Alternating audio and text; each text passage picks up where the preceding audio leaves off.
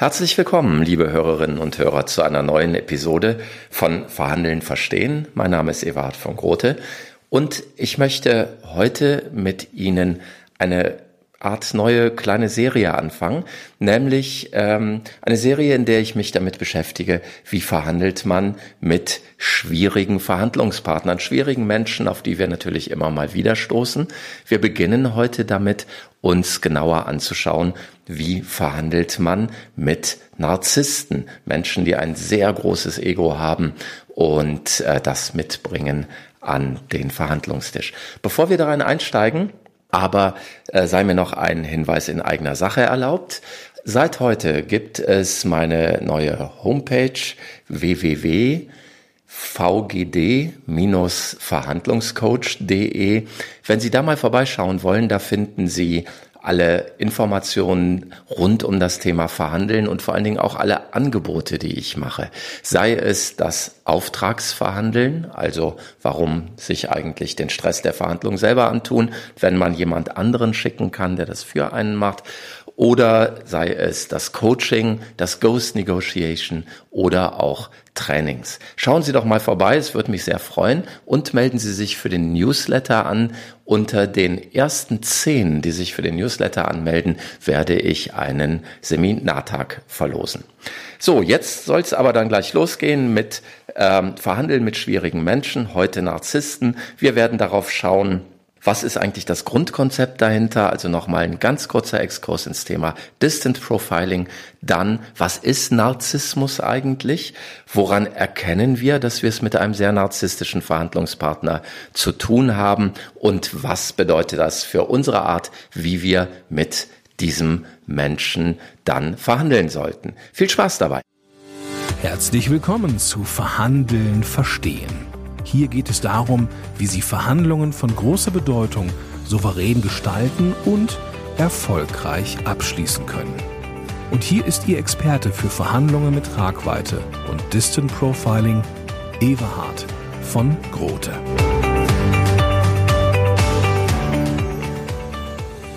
In einer früheren Episode haben wir uns ja schon mal mit dem Thema Distant Profiling näher beschäftigt. Also der Technik, die ganz viel in der Politikberatung, aber zunehmend auch bei Wirtschaftsverhandlungen angewendet wird, wo man danach schaut, wie tickt der Gesprächspartner, mit dem man zu tun hat. Also, wie ist seine Persönlichkeit? Wie tickt er? Wie denkt er? Wie entscheidet er? Ähm, was braucht er, um besser verstehen zu können, was man von ihm will und so weiter? Und welche Strategien und Taktiken wird er wohl anwenden, dieser Gesprächspartner oder natürlich auch die Gesprächspartnerin?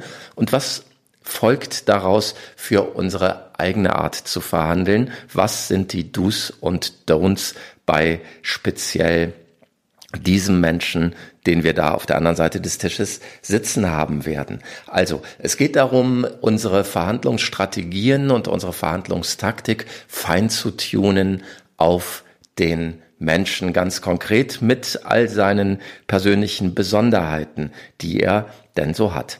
Und diese persönlichen Besonderheiten kann man aus ganz unterschiedlichen Ecken betrachten. In der Psychologie gibt es eine eigene Fachrichtung dafür. Das ist die Persönlichkeitspsychologie oder noch ein bisschen genauer die differenzielle Psychologie, die eben genau darauf schaut, worin unterscheiden sich zwei Menschen? Was sind die Unterschiede in ihren Persönlichkeitseigenschaften? Wir alle unterscheiden uns darin, wie intelligent wir sind, wie kreativ wir sind, ob wir emotional stabil sind oder nicht so stabil und so weiter und so weiter.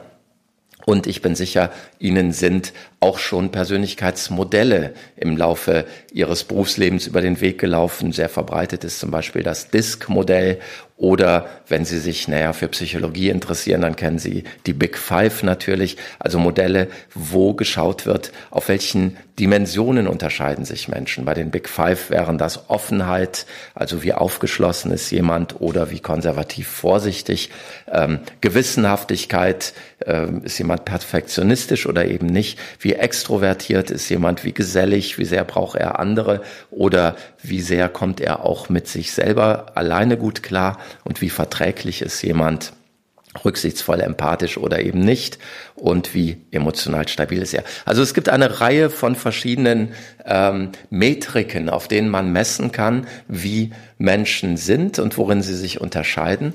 Und für unser Thema, das Thema Verhandeln, hat sich sehr gut bewährt. Und das ist eine Metrik, die äh, ich schon seit vielen Jahren benutze und viele meiner Kollegen auch, sich eher über ein psychiatrisches Modell zu nähern, nämlich ein Modell, das sich Persönlichkeitsstörungen anschaut. Und diese Persönlichkeitsstörungen, die äh, verstehen wir als einen Endpunkt auf einem Kontinuum.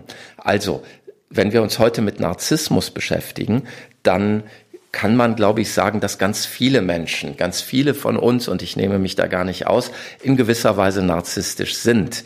Ähm, die Frage ist, wie sehr. Und bis wir eine Persönlichkeitsstörung diagnostizieren, muss der Narzissmus schon ganz, ganz stark ausgeprägt sein. Darunter gibt es viele Abstufungen davon, viele ähm, Graustufen, Menschen, die auch ein bisschen narzisstisch sind, aber eben noch lange nicht da, dass wir von einer Störung sprechen würden.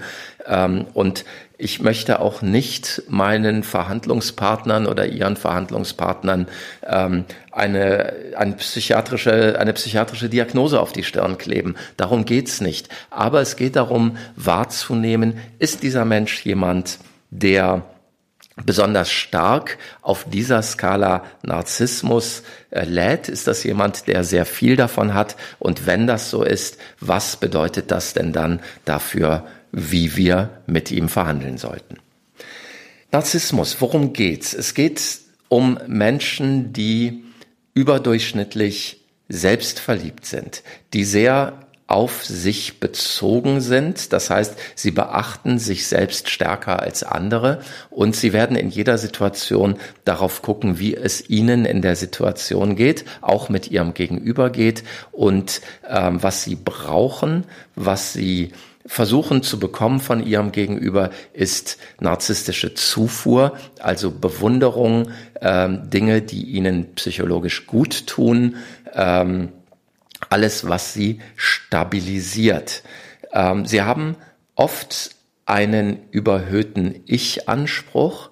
Das heißt, sie sehen sich selber tatsächlich als besonders großartig, als besonders vor allen Dingen, also als anders als andere, besser als andere, besonders. Sie haben daraus abgeleitet auch ein starkes Berechtigungsdenken. Sie glauben, dass ihnen Dinge zustehen, die anderen nicht zustehen, einfach nur, weil sie eben so sind, wie sie sind. Also, wir sehen ein ganz großes Ego, was diese Menschen als Fassade präsentieren.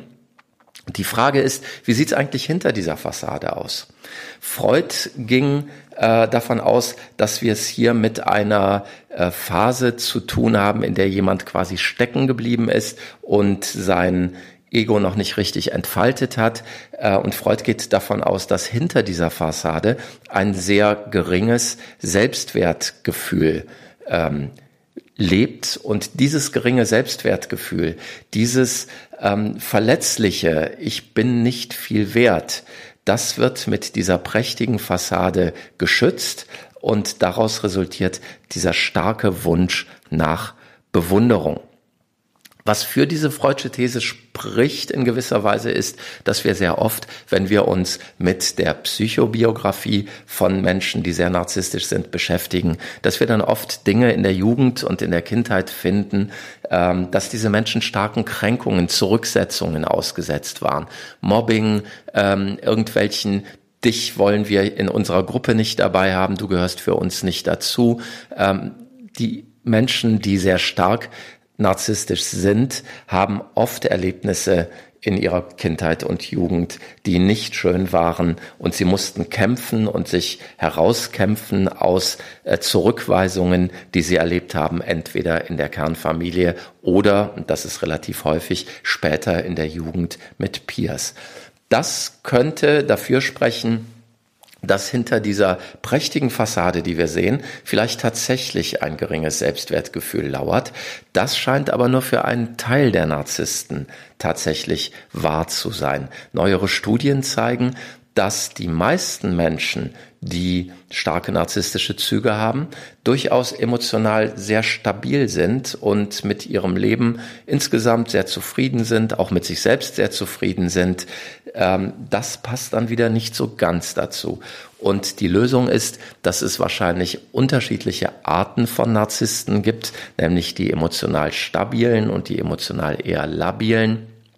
Und dass hinter der Fassade durchaus etwas verschiedene ähm, Grundstrukturen dieses Menschen sein können.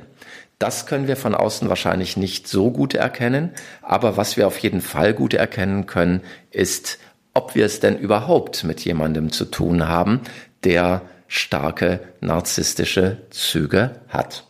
Woran erkennen wir das nun? Wir erkennen es natürlich daran, wie diese Person auftritt.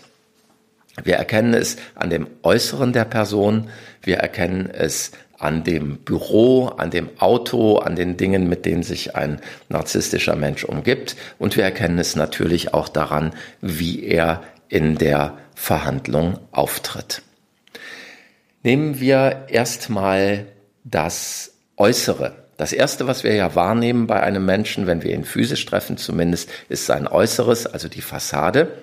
Und Menschen nehmen sich unterschiedlich viel Zeit äh, dafür, diese Fassade herzurichten und zu pflegen. Und bei Menschen, die eine große narzisstische Ecke in ihrer Persönlichkeit haben, wird es so sein, dass sie sich viel Zeit dafür nehmen und viel Sorgfalt darauf verwenden, ihr Äußeres zu gestalten. Wir werden also einen Menschen sehen, der sehr gepflegt ist, der sehr hochwertige Kleidung trägt, der ähm, sich schmückt. Das mag bei Damen über teuren Schmuck gehen, teure Ohrringe beispielsweise. Ähm, da ist ganz viel Wertigkeit dahinter. Äh, bei den Herren mag es das Einstecktuch sein, die teure Uhr. Ähm, vielleicht ist es auch das Tattoo. Ähm, also alles, womit ich mich schmücke, womit ich den Körper als oder mich als einen besonderen, einzigartigen Menschen präsentiere, das ist für narzisstische Menschen sehr, sehr wichtig. Also das ist der erste Eindruck, den wir haben werden.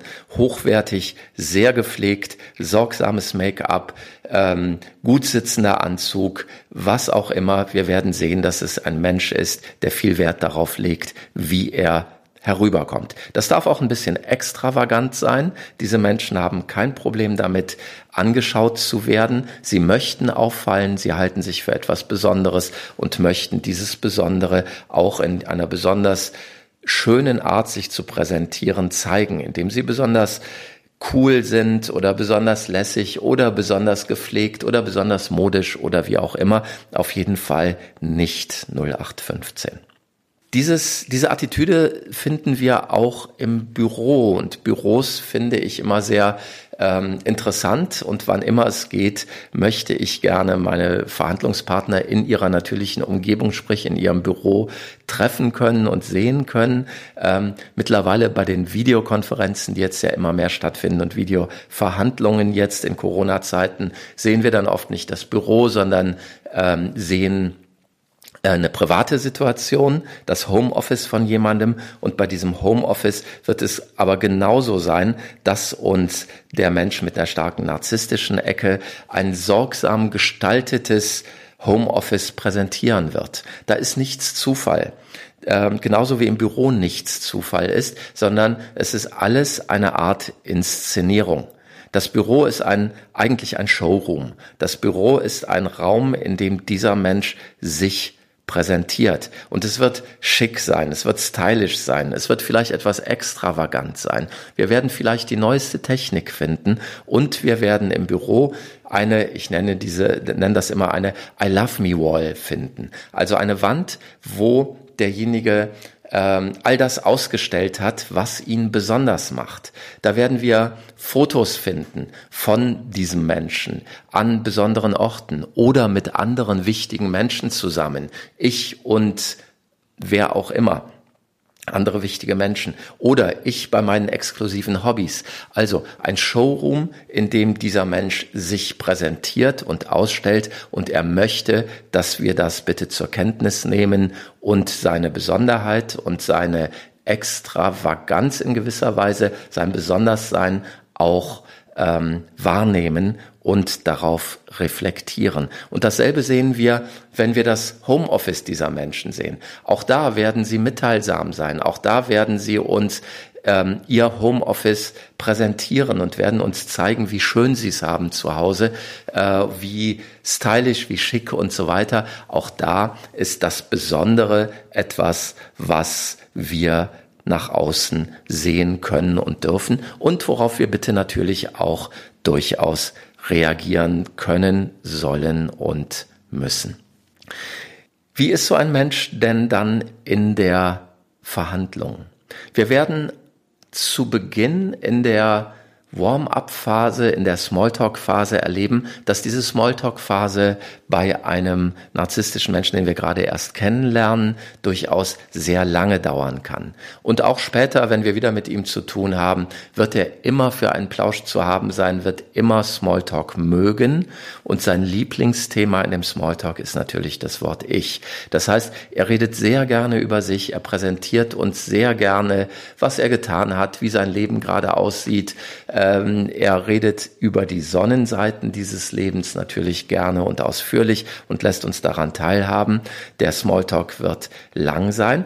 Andererseits muss es nicht so unangenehm sein, wie sich das gerade anhört. Diese Menschen sind oft auch äh, sehr offen, sehr extrovertiert, sie sind charmant, sie sind eloquent, sie sind auch witzig, sie sind darauf aus, bei ihrem Gegenüber eine gewisse Wirkung zu erzielen. Und sie möchte sie möchten, diese Menschen, dass wir als ihre Gesprächspartner positiv auf sie reagieren und ihnen die narzisstische Zufuhr geben, die sie so dringend brauchen.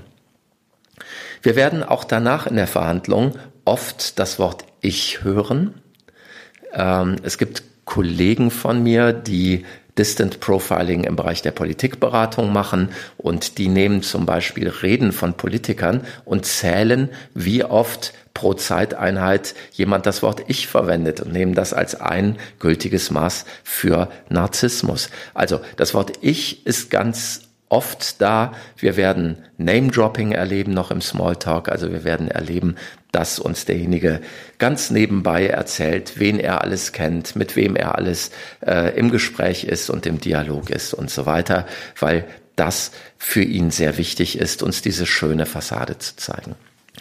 In der Verhandlung sind äh, Menschen mit einer starken narzisstischen Ausprägung ähm, einerseits gar nicht so schwierig, weil sie sehr reflexhaft reagieren auf Dinge wie Lob und Anerkennung.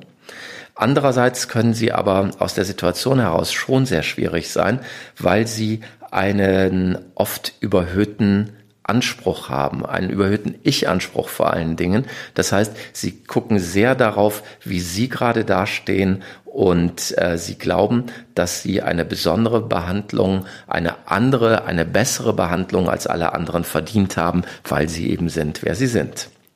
Auch nicht einfach ist beim Verhandeln mit Menschen mit einer großen narzisstischen Ecke in ihrer Persönlichkeit, dass diese Menschen sehr, sehr empfindlich gegen Kritik sind. Sie sind dünnhäutig und sie werden Kritik, auch wenn es eine ähm, sachlich vorgetragene Kritik ist, schnell als eine Art äh, Majestätsbeleidigung empfinden und werden unter Umständen sehr aggressiv auf diese Kritik reagieren.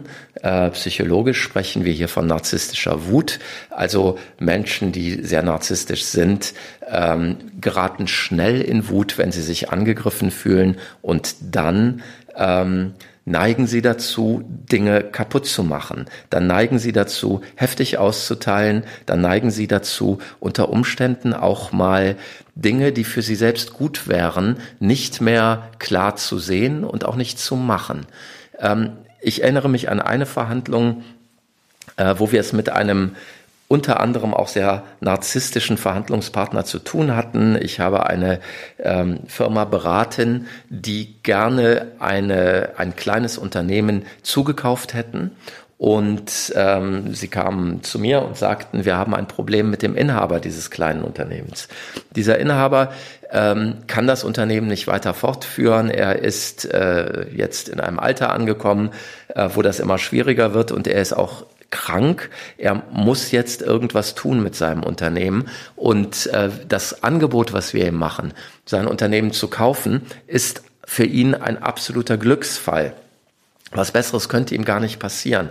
Aber wir haben dauernd neue Probleme, wenn wir mit ihm sprechen. Dauernd äh, kommen wir an Grenzen und wir wissen nicht, woran es liegt, weil das Angebot ist mehr als fair, es ist super, aber er nimmt's nicht. Und als wir uns dann näher damit beschäftigt haben, wie tickt dieser Mensch und was hört der, was nimmt der wahr, war sehr klar, wo die Störung lag.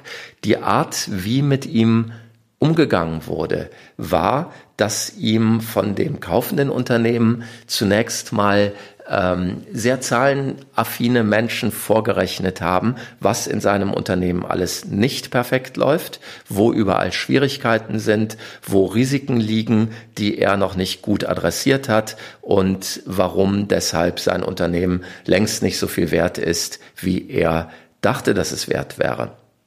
Das alles wurde sehr sachlich vorgetragen und für ihn war jeder dieser Punkte, wo man ihm gezeigt hat, was alles nicht richtig ist an seinem Unternehmen, äh, wie ein Tritt vors Schienbein und er wollte so nicht mit sich umgehen lassen.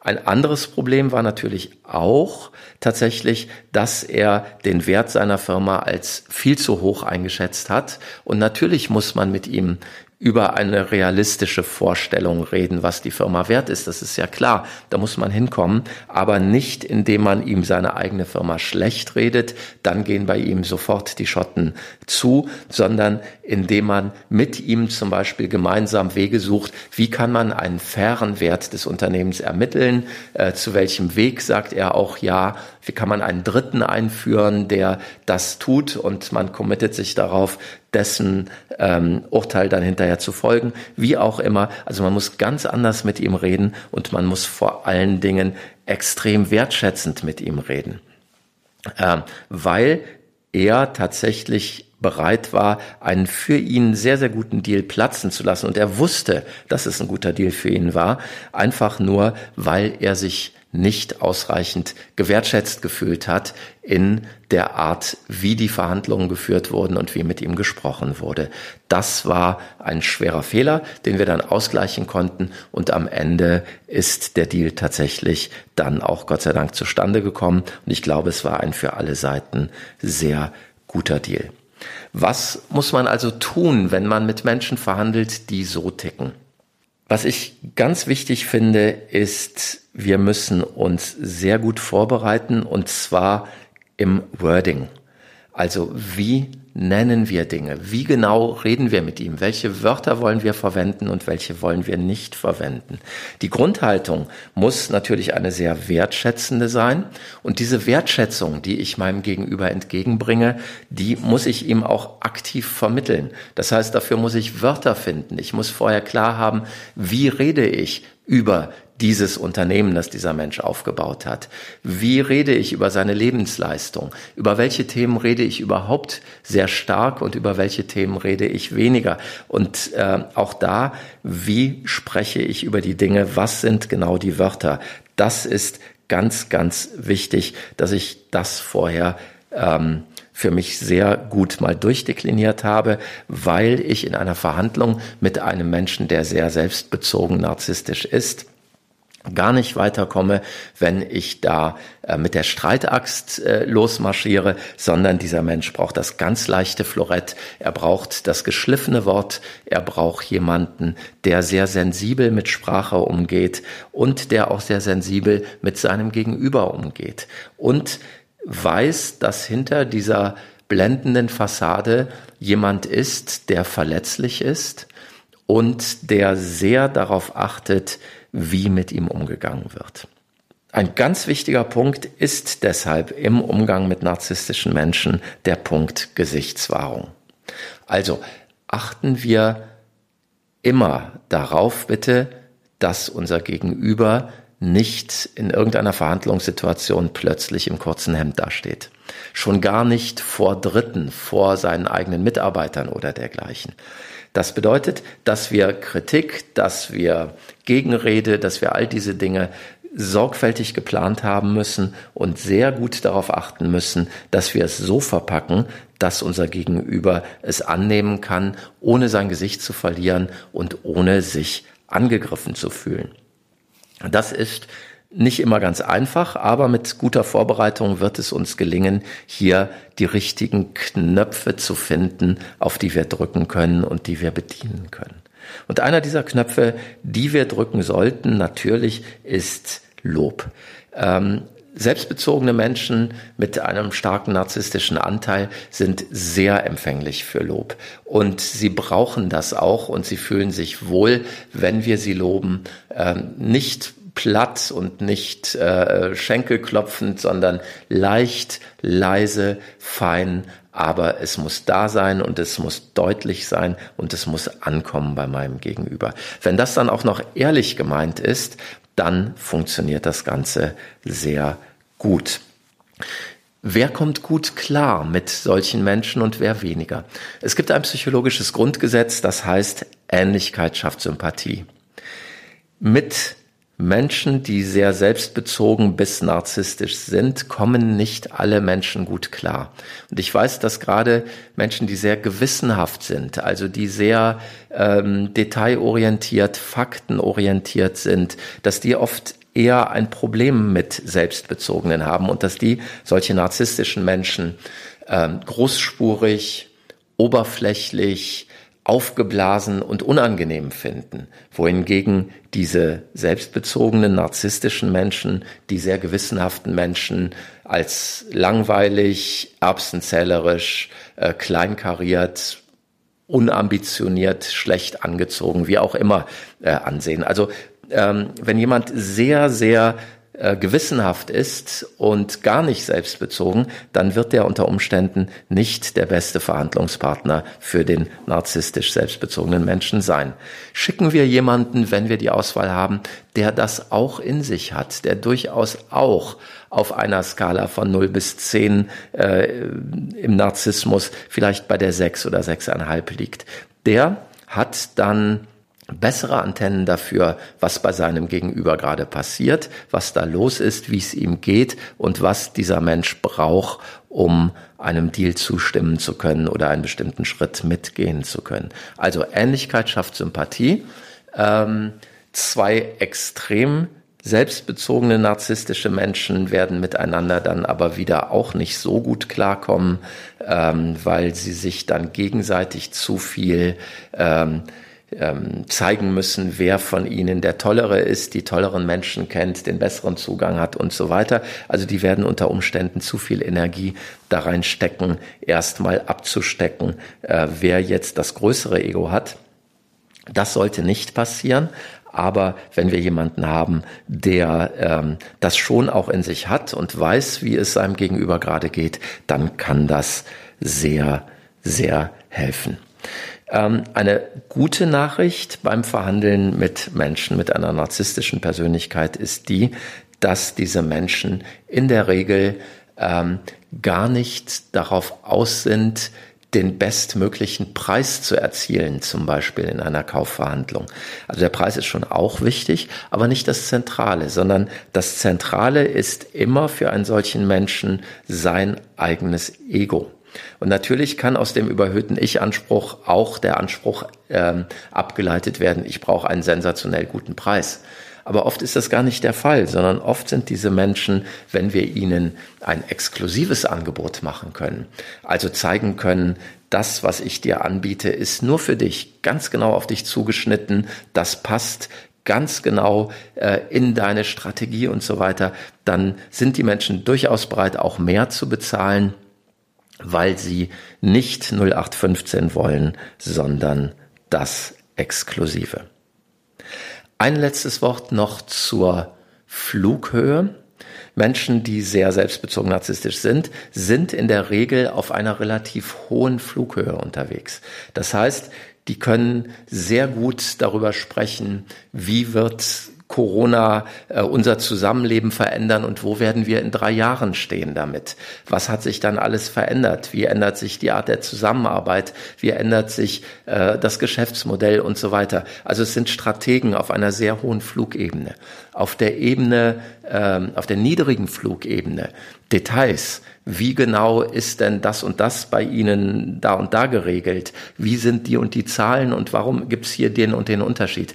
Auf dieser Ebene sind Sie in der Regel nicht so gut unterwegs.